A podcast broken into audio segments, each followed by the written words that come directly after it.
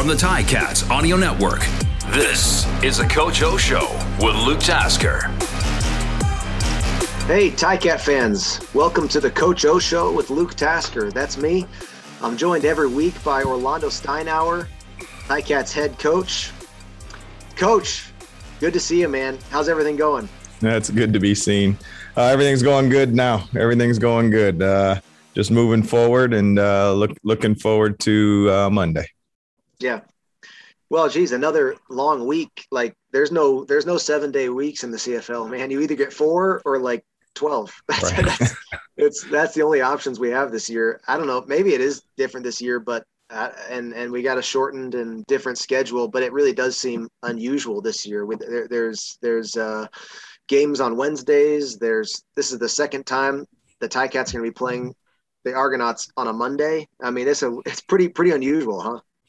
Yeah, it's been a little bit of a different schedule for us this year, but I think the one thing is, is as you know, Luke, going through this is that once the schedule's put out, you kind of circle it and you kind of uh, lay out a little bit of a template of of what it's going to be. So we do have you know nine and ten days uh, between these two games, but it, it's going to sneak up on us quick. And if you you look down the road a little bit further, uh, we'll, we're going to do a couple of games where we'll just be on two day preps. So uh, it's a little bit of give and take, but I think, uh, you know, I think players would rather play than practice, I think.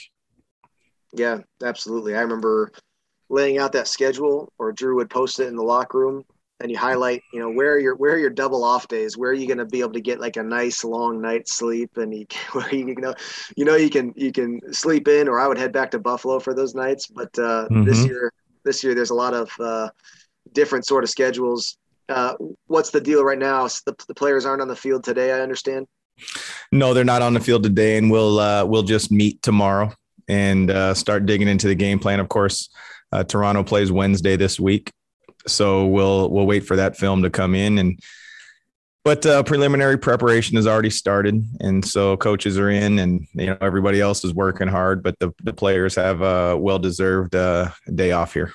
Yeah, talk to me about after that game. I mean, every every season has its ebbs and flows, but this season has so evenly traded, just ebb and flow and win and loss, and we're sitting in an unbelievable position in the East Division right now, where any I mean, to Ottawa, even Ottawa, who struggled so so uh, with such difficulties early on, has a chance to win two games in the next six days. I mean, it's a really unusual situation that we're in.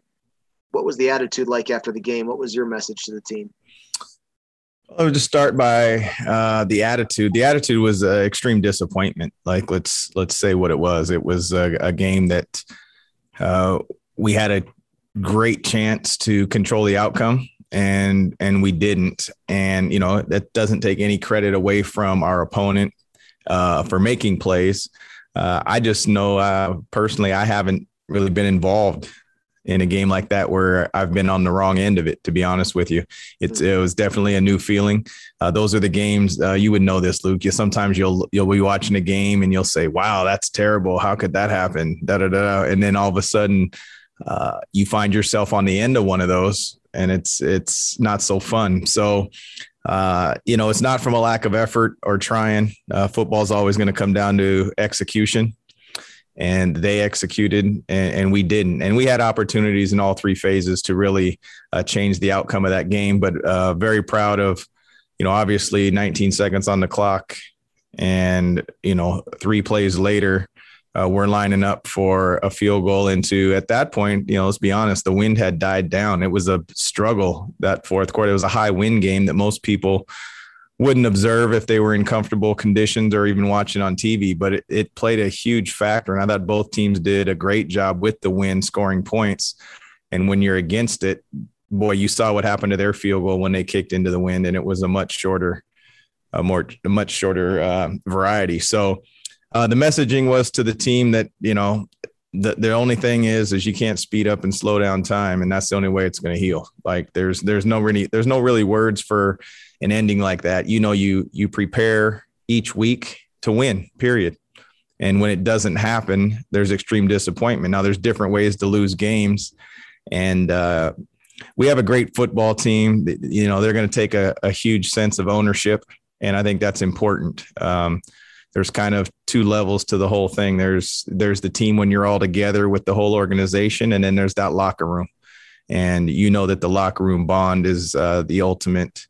Uh, I should say it's of the utmost importance, in my opinion, having been a part of it both in coaching and playing. Hmm. The the emotions after a loss as a player, I always felt like I was more comfortable that not the night of, the next day, the first day of meetings, I felt like I was able to get over a loss definitely better than the fans because the fans can't the fans can't control they all they got all they have to do is they can only wait until the next game. So i knew i i, I always felt that the fans can, are bitter bitter bitter until you get back on a winning streak. As a player it's clear it's clear what you control and so you watch the film and you say, I did good and I needed to fix this, or I need to control this piece of controllable, this part of the game that's controllable for me. That's what I got to do better. And you just go back to work. What, uh, when you're a head coach, what is the emotions like? Is it, do you feel like it's out of your control? Do you feel, does it hang heavy on you? Is it, does it feel like it's more on you? What is that like for you after getting back, getting back to work after the game? I think it's different each week, and I'm I'm growing too. Right? There's no way that I have this this thing figured out. I know this that I don't get over losses probably as well as I should, and and as and as rapidly as I should. It uh, it felt that way as a D coordinator. It felt that way as a DB coach. You know, um, it just hits kind of different. Um, I do always have the big picture, and I know that this game only defines it if you let it.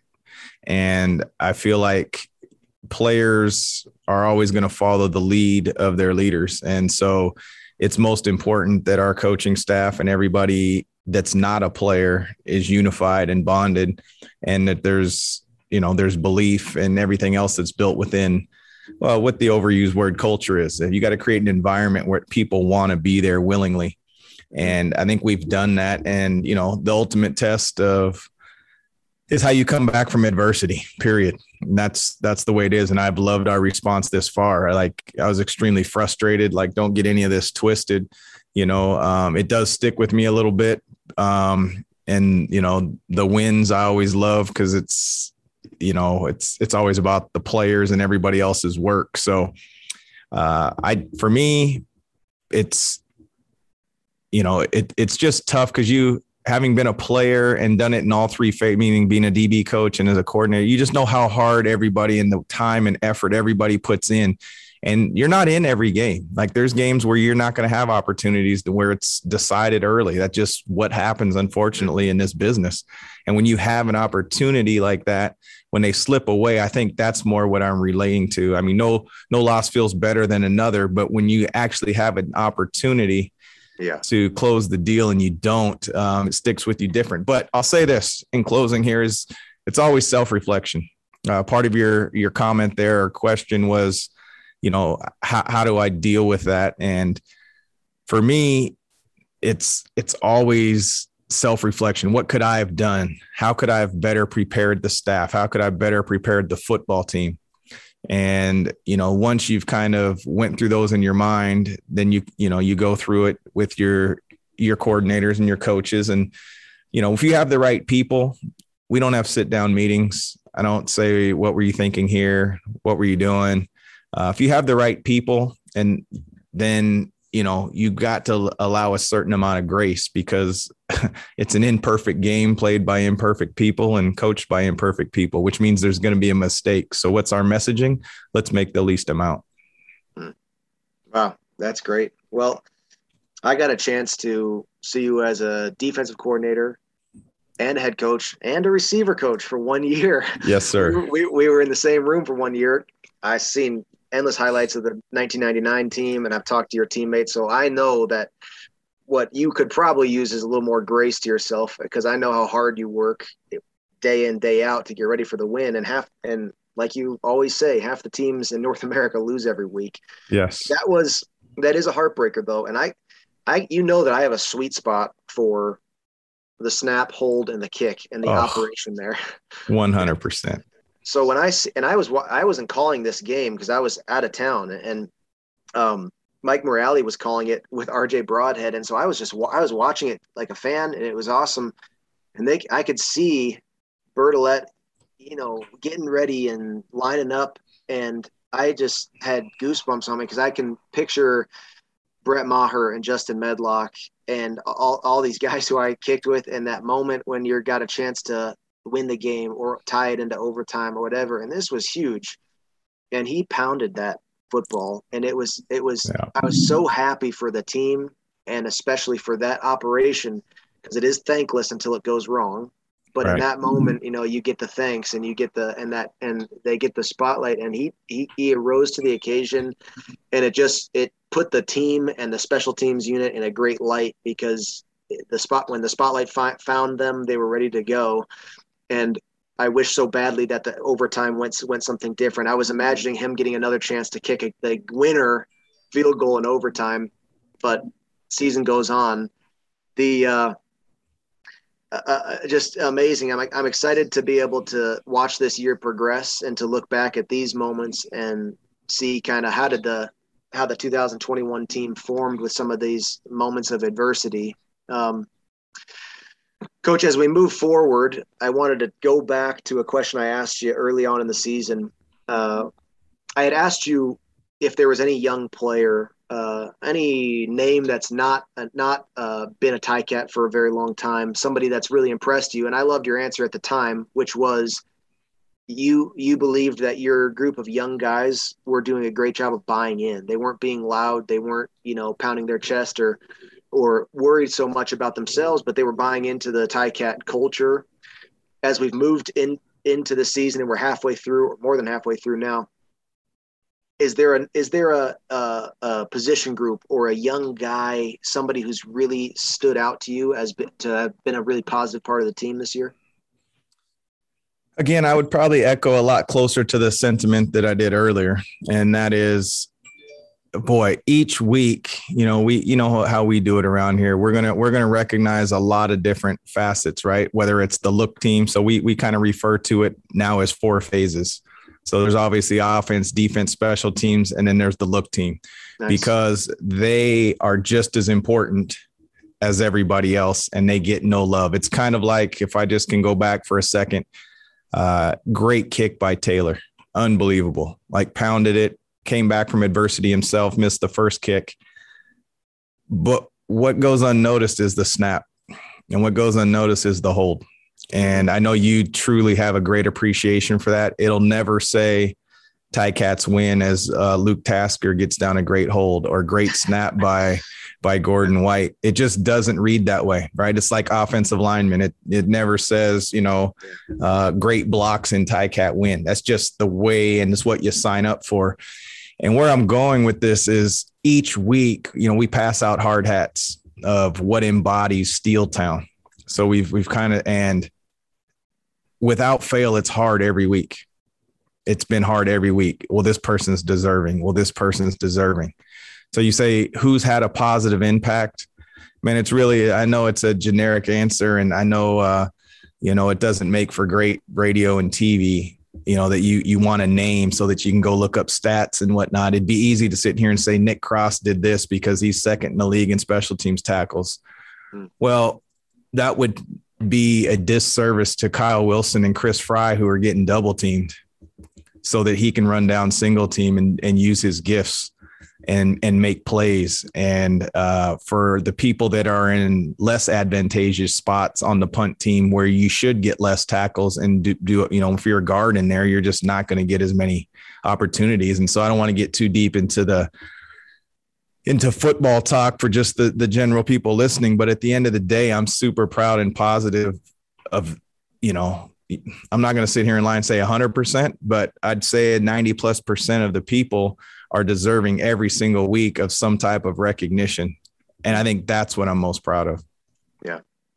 Uh, that's great. I remember the, I remember every team, every year, there was guys, everybody in the locker room knew what a big impact they were, but probably most of the fans didn't know their name. You get young guys on the fourth, on the fourth uh, team. I like, I like that you guys are doing that. And it, and yes, cliches and everybody does their part, but the reason cliches are such is because pro- there's truth to them. So yes, glad to hear that the uh, that the group is is uh, is a good one. Um, well, we've got a few more weeks left, Coach. I'm very excited to continue to chat through as the season starts to take shape. And when we meet next week, uh, uh a lot of things will have changed in the East, or will have solidified, and we'll be uh, uh, not not only one game, but in some for some teams, will be two games ahead of where we are now. So things are going to start picking up as we go as we go along. Coach, love your insight. Appreciate you uh, being candid and, and letting us uh, a little a little window inside of the uh, 20, 2021 uh, Ticats uh, team and locker room. So appreciate it, man. Have a great week and a great prep for uh, for the Monday uh, game. We'll see you up there. Thanks, Luke. Always a pleasure, buddy. Thanks, man. The Coach O Show with Luke Tasker. Like, subscribe, and find out what Coach is thinking every Tuesday.